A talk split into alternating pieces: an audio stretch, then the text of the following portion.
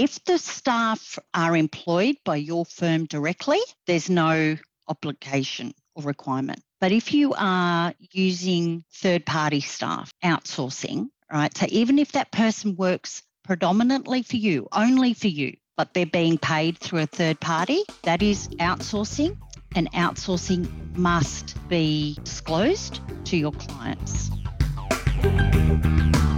You're listening to Australia's podcast for accountants, Tax Talks, the podcast to grow your firm.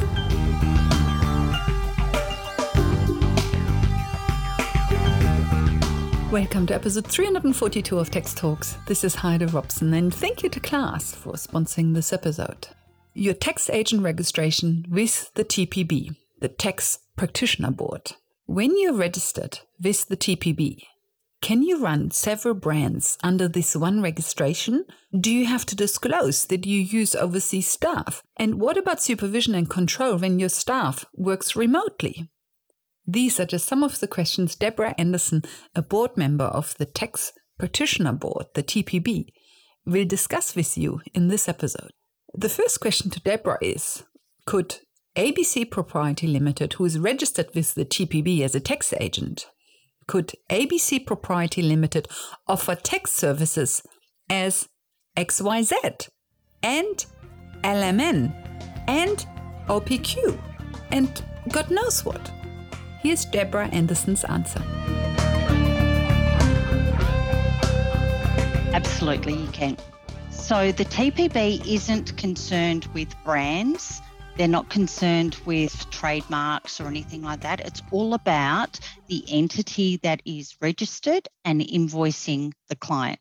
So as long as you've got your business name linked through ASIC to say, you know, company ABCD Proprietary Limited has trading names of construction accountant, e-commerce accountant, cafe accountant, all of those things, it's not an issue whatsoever. So all you need is the business name linked to that legal entity that is then registered with TPB. Yeah, because on your invoice, it will say, for example, cafe accountant, or it will say ABC Proprietary Limited trading as cafe account. That is the enough. entity. That's it. So yeah, you can have you know, hundreds of them. And people do it all the time. Is it actually possible for two entities to own one business name? I don't know. It's a really good question. In fact, I was looking at that myself only this week for a client because a client has the same business name under her personal name and the same business name under her company name. And I'm like, how does that happen? So I don't know, is the answer. If you can find out, please let me know. because what I'm thinking about, for example, is if you have, for example, the brand Cafe Accountant, and then, for example, you had an accountant and a, and a, and a lawyer who both specialized and then both traded under well cafe accountant is not a good brand but let's say cafe professional services. And then you had a tax agent and a lawyer and maybe a, a hospitality consultant all trading under this one business name. And then the lawyer would have their registration linked to their legal entity and then the tax agent would have it to their legal entity but all three entities would trade as cafe services? I would think in that situation that you're probably looking at a partnership or a joint venture. And so, could a tax agent operate under a brand name that belongs to a partnership? So the uh, partnership is not registered, but the, uh, for example, the company that is a part of this partnership is registered, or the individual, let's say the individual who is part of this partnership is registered as a tax agent. Could they then still operate as a tax agent under that brand name? Under that business name? Yeah, look, very complex scenario is what I'll say because my head's going, where is it again? I probably need a picture, but we do register partnerships, trusts, companies, and individuals. I think the issue would be, Heidi, and I'm not talking TPB here, if I just talk accountant to accountant, I think the issue would be here that if you're using a brand, how do you work out who the entity is behind that as a consumer, right? So if you've got several entities behind one business name, my gut feel says to me, well, wait a minute, if I've got a problem, who's responsible? why I was talking, I would have thought it was a joint venture or a a partnership situation that you would need. That's what I would think. Um, Yes. But that's my accountant hat. Yes, I actually think that's a very good point. If you operate under cafe services and and several entities use that brand name and then somebody engages cafe services for tax work, then it wouldn't be clear which of the entities are actually providing the tax service. And let's have another think about that one. Actually, let's think of that in um, if we look at someone like, say, H&R Block, right? So they have franchises, right? But they're all trading as, or they're all under the banner of H&R Block, being a brand, but each one has their own legal entity. So when you deal with H&R Block, Lane Cove, you will get an invoice from H&R Block Lane Cove. So Okay, that's and how so- you know where the responsibility lies. Okay, that's actually a very good example. And so, do you know? We shouldn't let's let's use somebody else like HR Block. Otherwise, we I get know. otherwise we get a letter from HR Block. Let's say there's a different company that's called HR Cloud. Okay, we call it HR Cloud. How about we call it Tax Cloud? Yeah, exactly. There's a franchise system that's called Tax Cloud. Would it be Tax Cloud that is registered as a tax agent, or would it be each separate franchisee that is registered under the TPB? Each separate franchisee. So it's actually the invoicing entity that needs to be registered with the TPB, and that invoicing entity must have sufficient supervising agents who are also registered with the TPB. going back to our original example, in that case, cafe services would be registered with the TPB. And then the tax agent underneath would also be registered with the TPB. And then the invoice would, would be issued by the tax agent acting underneath. I don't think so. I could be wrong though, but I would think that the tax agent individual has to be registered. The proprietary limited or the entity doing the invoicing would have to be registered. But if it's just a brand, cafe services, if all the money and everything, like if it's all being invoiced through to cafe accountants, but proprietary limited, I wouldn't think cafe services necessarily had to be because it is just a brand. Just to go back to Tax Cloud, did you say that Tax Cloud itself needs to be registered with the TPB, or did you only say the agents need to be registered with TPB, or the companies, the franchisees need to be registered with TPB? If TaxCloud is just a brand name, it's not an entity, it doesn't need to be registered. Only the entities need to be registered and the individuals behind those entities. And so, I mean, TaxCloud, of course, would be an entity in itself, providing franchise services, you know, running the marketing, etc. But they wouldn't be, they wouldn't need to register because they don't actually provide tax services. They just provide services to the tax agents. It means TaxCloud itself and the company behind it doesn't need to be registered. And this is where it gets complex, Heidi. If the franchise is providing supervision, Then they do need to. then they do need to. Okay. And that's where the difference is between a tax franchise, I guess, versus cafe services as a as a brand name. And I think that's I get you. differentiation is really important because if you've got a registered tax agent in their own right, that's not an issue. But if the franchise is not a registered tax agent and they're relying on Tax Cloud as the registered agent, not just providing marketing, but also providing supervision, they then would need to be registered as well. Okay. And there are so many different models, right? So when you Yeah. talk franchising, it's always really interesting because the different variations that come out. And in fact, we saw one of these only recently.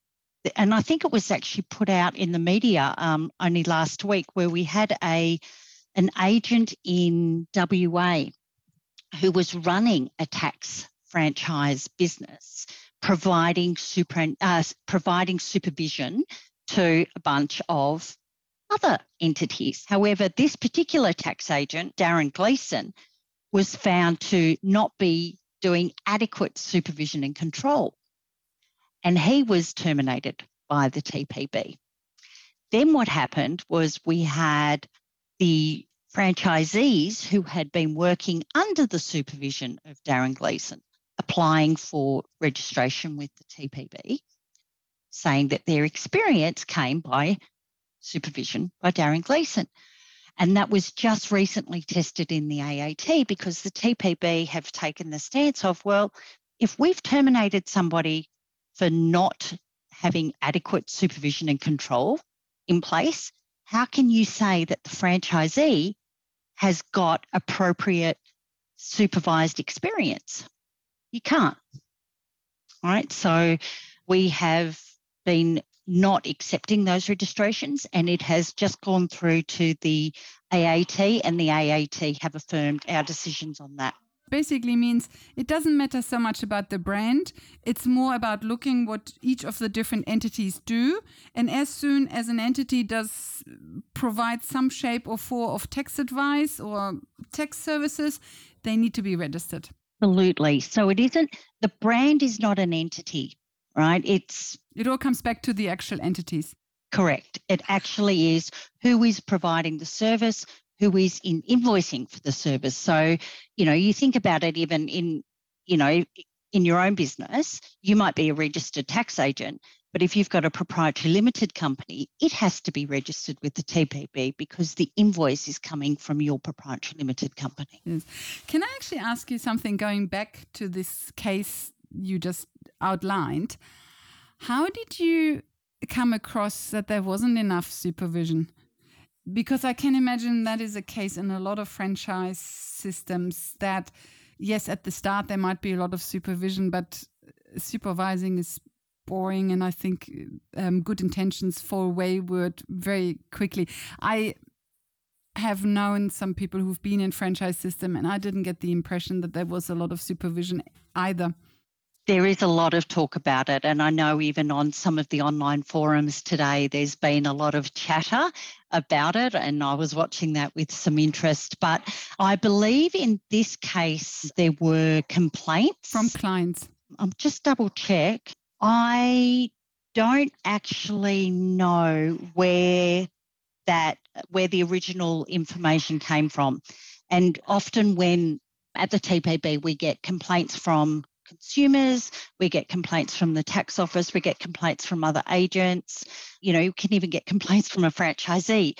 So I, I can't remember the, the details of that particular where that information came from. Can a tax practitioner operate through one entity under one brand but being registered in two different countries? So, for example, let's say they're registered in Australia as a tax agent, but also in, in Indonesia, for example, as a tax agent. Is that an issue? No, not no issue whatsoever. As long as you're registered in Australia with the TPB, you can operate in Australia. And that also goes with even if you lived, for example, in Germany, but you were working in the Australian tax system, as long as you were registered with the TPB um, and you have a TFN, here in Australia, then you can be a registered tax agent and operate in the Australian tax system. Oh, okay, good. So, Australia, registered Australian tax agents don't actually need to work from Australia. No, there's mm. we're very contemporary. Yes, yes. So let's say you have a tax registration in Australia and a business name here in Australia the same business name could also be used overseas, correct? I mean, the TPB is not really concerned about what's happening overseas. It's all about the entity that is invoicing the client. And that entity needs to be registered and that entity needs to have sufficient supervision and control and enough qualified registered agents working for them to do that supervision. And that actually is the key word for the next set of questions. And that is about supervision and control of staff who work remotely. And that can be staff who work from home or staff who are in a different country and either work from home or work from a designated office. I guess it's just a kind of a fluffy wording of saying um, sufficient supervision and control, or are there clear markers that say this is sufficient and this is not sufficient? You're right. It's kind of a nebulous term. I agree with you. What is sufficient and what isn't sufficient? But I think you could, um, you can sort certainly look at it and say there are some obvious factors. So if you looked at it and said, okay, this particular business has 400,000 individual income tax clients and they've got one registered agent. Is that possible? You know, you would say no chance. You couldn't do that, right? So you do need to look at the mix of clients, okay? Because we all know a company tax return is completely different to partnership tax return, completely different to an individual tax return. So the mix is important. The checklists and the processes are really important, and the number of registered agents who are doing that kind of supervision is important. So, you know, we often, in almost every case that we look at in the board conduct committee, we always look at supervision and control as well, because supervision and control seems to be one of the big issues that lets everyone down.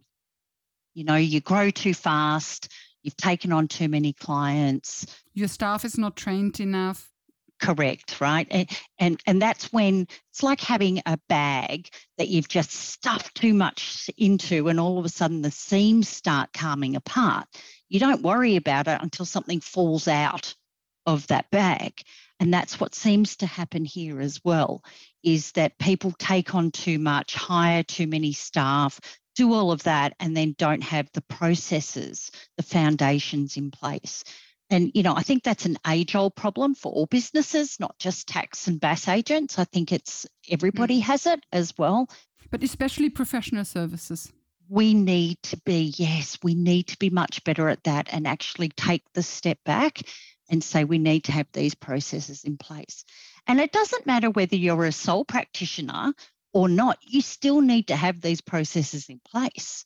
And, you know, any sole practitioner can outgrow, you know, their own capabilities. You know, if if they don't know how to do something, instead of just winging it, googling it, it's about getting, you know, assistance with it, knocking the work back if you don't have that expertise. You know, engaging someone to assist, and if you're taking on too many people, um, as in too many clients, you know, it's really important that you get qualified staff you have good training in place, and you have good processes and good flows and good checks and balances in place. And, you know, I can't stress that enough. It is so common in what I see at the board conduct committee. And it's normally good people that have just, success has almost been their failure, you know, or their mm. downfall, I should say. Yeah, yeah, very good point. And I, I like it that you stressed processes because that really makes a difference.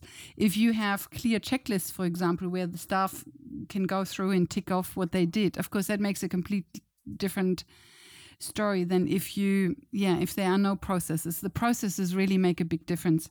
Absolutely. And, you know, I've seen situations where the returns have been done and they haven't been lodged.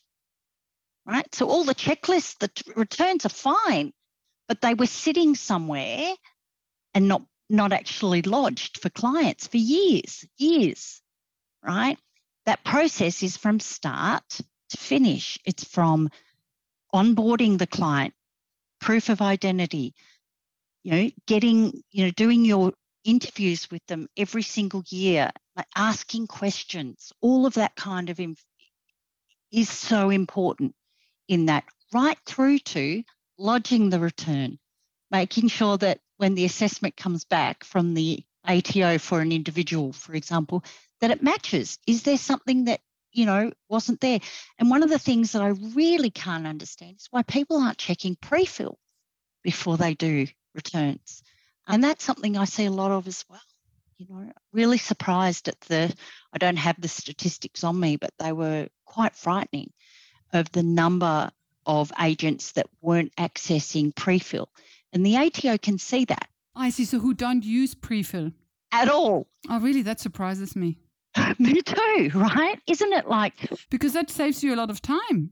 Well, it's a lot of a lot of information that you can get on the pre-fill, and often clients don't think about it. I mean, I know uh, um, you think about these little micro investment platforms now where they invest, you know, a couple of dollars or round up or something like that every time, and they don't even think of it as an income or dividends or you know returns interest or anything like that so you know the pre-fill is so useful for everybody Mm, yeah, I agree. I agree. Is there a difference between supervision and control regarding staff that is working remotely in Australia versus overseas? Or is it, you know, it's really the same? The, the principle same? is identical, right? The, and it doesn't matter whether the person is sitting next to you or sitting in another country, you still need to make sure that you have all those checks and balances in place. The difference is if the person sitting next to you, they can say, Heidi, what do I do about this? All right. Whereas if they're sitting in another time zone in another country, that interaction isn't there. You can make it happen. You can be on constant Skype chat, for example, and Philippines, for example, is not a big time zone difference. So you can kind of recreate this water cooler talk that you hinted at. It is, but it's more than water cooler. It's the as you're working through, you know, doing a tax return, you know, blah blah blah, and go, has this changed? You know, that kind of thing. Mm. Just being able to have that conversation real time. Yes, I know what you mean. Or overhearing a phone call. Yeah, and that's the only difference, right? But if you can, if you've got this the processes in place to capture all that, you've got the checklist, you've got the supervision, you've got the control still. If you're just saying, here's here's the work, knock yourself out, um, invoice me for it at the end of it, and then you just, you know, invoice the the client, don't check it. That's not adequate, hmm. right? And also doing some spot checks. So even though they are based overseas, you don't want to have to check every single thing they do because otherwise you might as well do it yourself.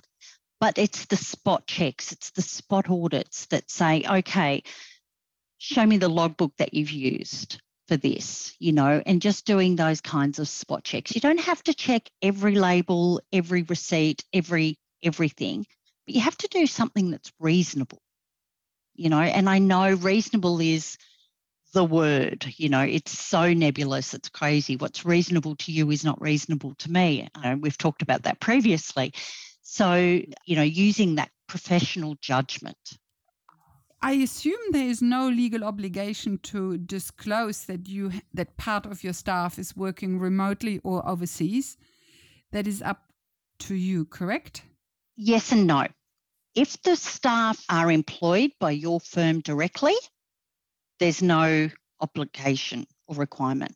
But if you are using third party staff, outsourcing, right? So even if that person works predominantly for you, only for you, but they're being paid through a third party, that is outsourcing, and outsourcing must be disclosed to your clients.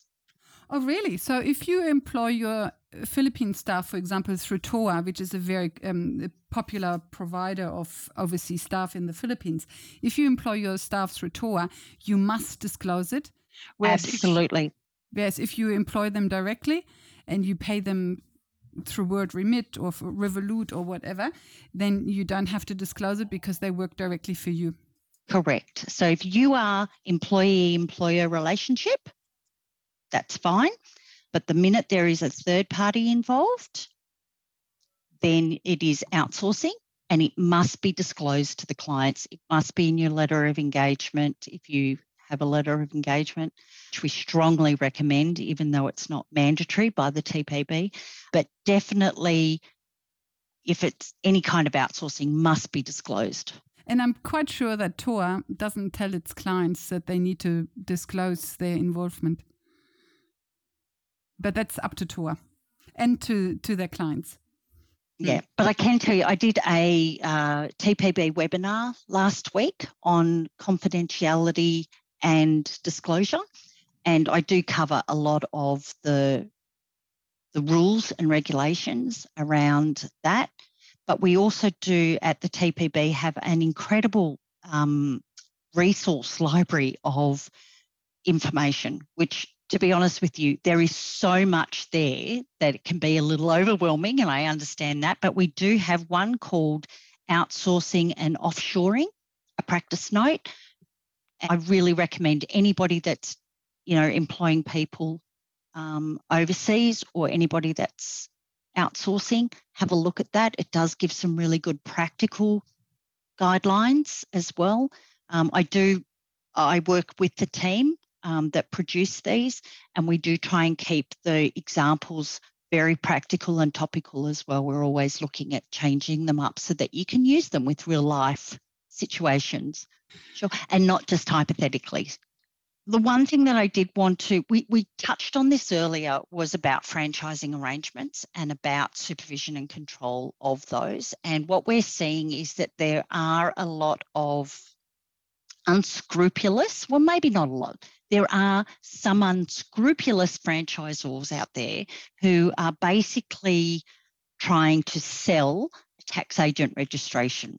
You know, do 12 months with us, you can become registered as a tax agent in your own right.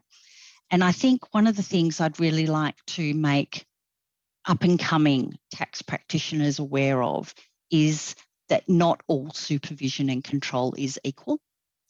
And it is Unfortunately, it is your due diligence that you need to rely on to check whether or not that franchisor's systems and processes are adequate because you don't want to be in the same situation as Darren Gleason's franchisees.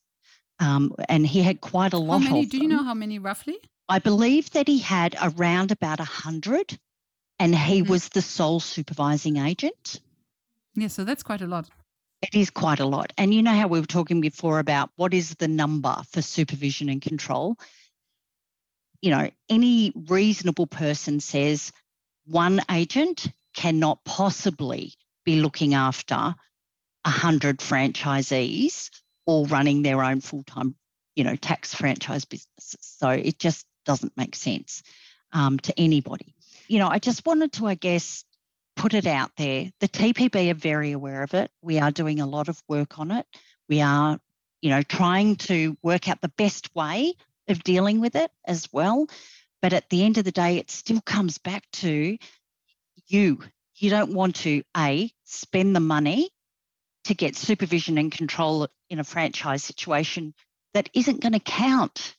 So you've wasted your money, you've wasted your time. Um, so, yeah, just be really careful if you are in those situations. I wish I had a solution. I wish I could say you can look up this particular franchise and see whether they are approved or not. That system doesn't exist. Um, so just please be aware. And if, you know, as with everything in the tax world, if it smells off, it probably is, you know, and if it sounds too good to be true, it probably is. So, you know. Do you have a lot of complaints around franchise systems? I am very wary of them. I've witnessed a number of franchisees who had great troubles and had to pay a lot of money to get out of a franchising system. So they first paid a lot of money to get in, around 20, 30, 40,000 to get in. And then they paid about twice that much or more to get out again. Do franchise conflicts come up a lot in your work uh, at TPB? Franchise conflicts don't actually come into our remit whatsoever. So uh, the TASA, the Tax Agent Services Act 2009, is basically where all our jurisdiction lies. So unfortunately, franchise conflicts between franchisee and franchisor, they're not within our legislative remit. And like, and the same with, for example, if your client says, Heidi charged me $1,000 for this, I think it should only be 200 that's not within our remit either. So, you know, anything to do with that kind of situation, which is why I say be really careful when you get into those situations because unfortunately, you know, we can't verify that that franchisor is a good franchisor um, at the TPB. It's not within our remit. And remit stands for remit. Stands I just for... mean our. It's not within our jurisdiction. Yeah, but what does remit stand for? I, am using it sort of um, interchangeably with our jurisdiction, what we can and can't do. So we are not allowed to go outside of the Tax Agent Services Act in what we do. Everything has to be within that act. And you know that it is limiting in so many ways you know there are other things that you know tax and BAS agents do that you think wow you know what can we do? The only thing we can do is you know civil penalties. So for example if you're an unregistered agent i can't sanction you. I can't give you a um, an order to do something or terminate or suspend you because you're not registered in the first place. But i can take you to the federal court and you know go through the civil process there, which is really the only available area for the Tax Practitioners Board at the moment. But I do know after the James review, there were a lot of additional recommendations which we're still working through with the government. Some have been approved, some haven't already, but they're all being looked at. Welcome back. So you can run as many brands as you like under one tax agent registrations.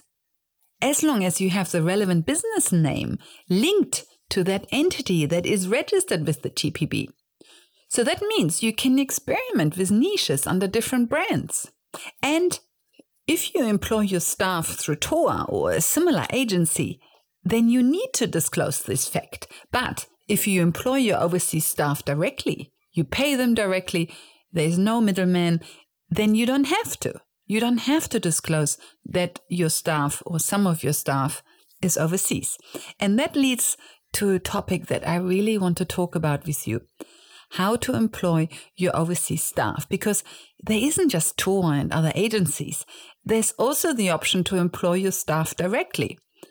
And if you do that, without a middleman. When you do this, you can either create a virtual team so everybody works from home and you just talk to each other via Skype or Zoom, or you set up an overseas office where everybody goes to work in your office. So I really want to do an episode soon about how to hire your overseas staff directly so that you have more options than just TOA. And I will try to walk you through the plus and minus as I see them because of course every option has plus and minus. In the next episode, episode 343, let's talk about the distinction between employees and contractors because there has been a land shifting court case and Sam Harvey of Lex and Lex Lawyers in Sydney will walk you through these cases. It's very important and something is very importantly changing. So we really need to talk about that. Until then, thank you for listening and thank you to CLAS for their support. Bye for now and see you in the next episode.